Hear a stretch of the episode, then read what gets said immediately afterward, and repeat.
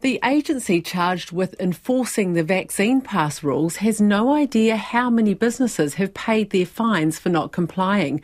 From December to about Easter, lots of businesses had to ask to see vaccine passes and staff had to have one to be allowed to work.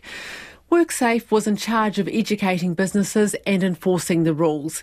Nearly $400,000 in fines was handed out, but it's unclear how much has been paid. Tom Taylor reports. Caleb Clegg owns Masterton restaurant St Sebastian. We decided not to partake in the traffic light system. We didn't say that we were doing it. We weren't saying that we weren't doing it. We just said that as a business we weren't partaking into the contract of the traffic light system. In January, WorkSafe issued his business with $16,000 worth of fines for not checking vaccine certificates and not displaying vaccine pass signs.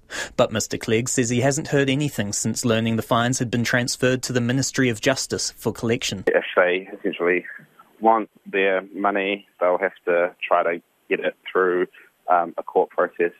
And that's pretty much where we're at now. Mr. Clegg says he never intended to pay the fines, but expected that they would become null and void since the vaccine mandates are now over. In the four months the framework is in place, WorkSafe issued 66 infringement notices to 22 businesses. 61 of those notices were transferred to the Ministry of Justice, with fines totalling $373,000. But WorkSafe has no way of knowing how many of their fines will make their way back to the Crown coffers.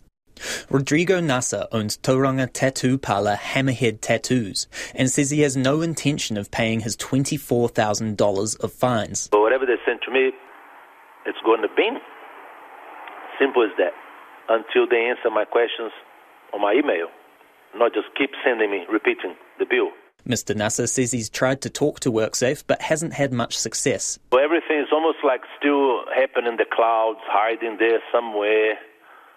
Uh, it's hard for me to give you a solid answer because uh, I don't know where are we're at.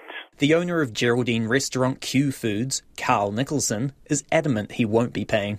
In February, the business received $20,000 in fines for not checking vaccine passes, displaying signs, or QR codes. I'm not paying for the fine regardless of what happens. They can do whatever they want to me, I will not pay that fine. Mr. Nicholson says communication with authorities since receiving the fines has been limited. I haven't had anything personally. A good um, associate who took care of all of that through, uh, who was very versed on common law.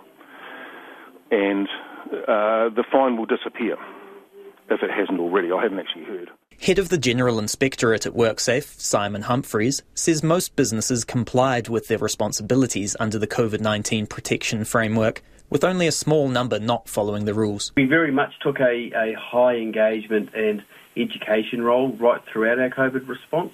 Uh, but when there was sustained non-compliance by that very small number, uh, then the next, um, I guess, escalation of our response was to issue infringement notices. After issuing fines to businesses and serving reminder notices, WorkSafe transfers the infringement notices to the Ministry of Justice.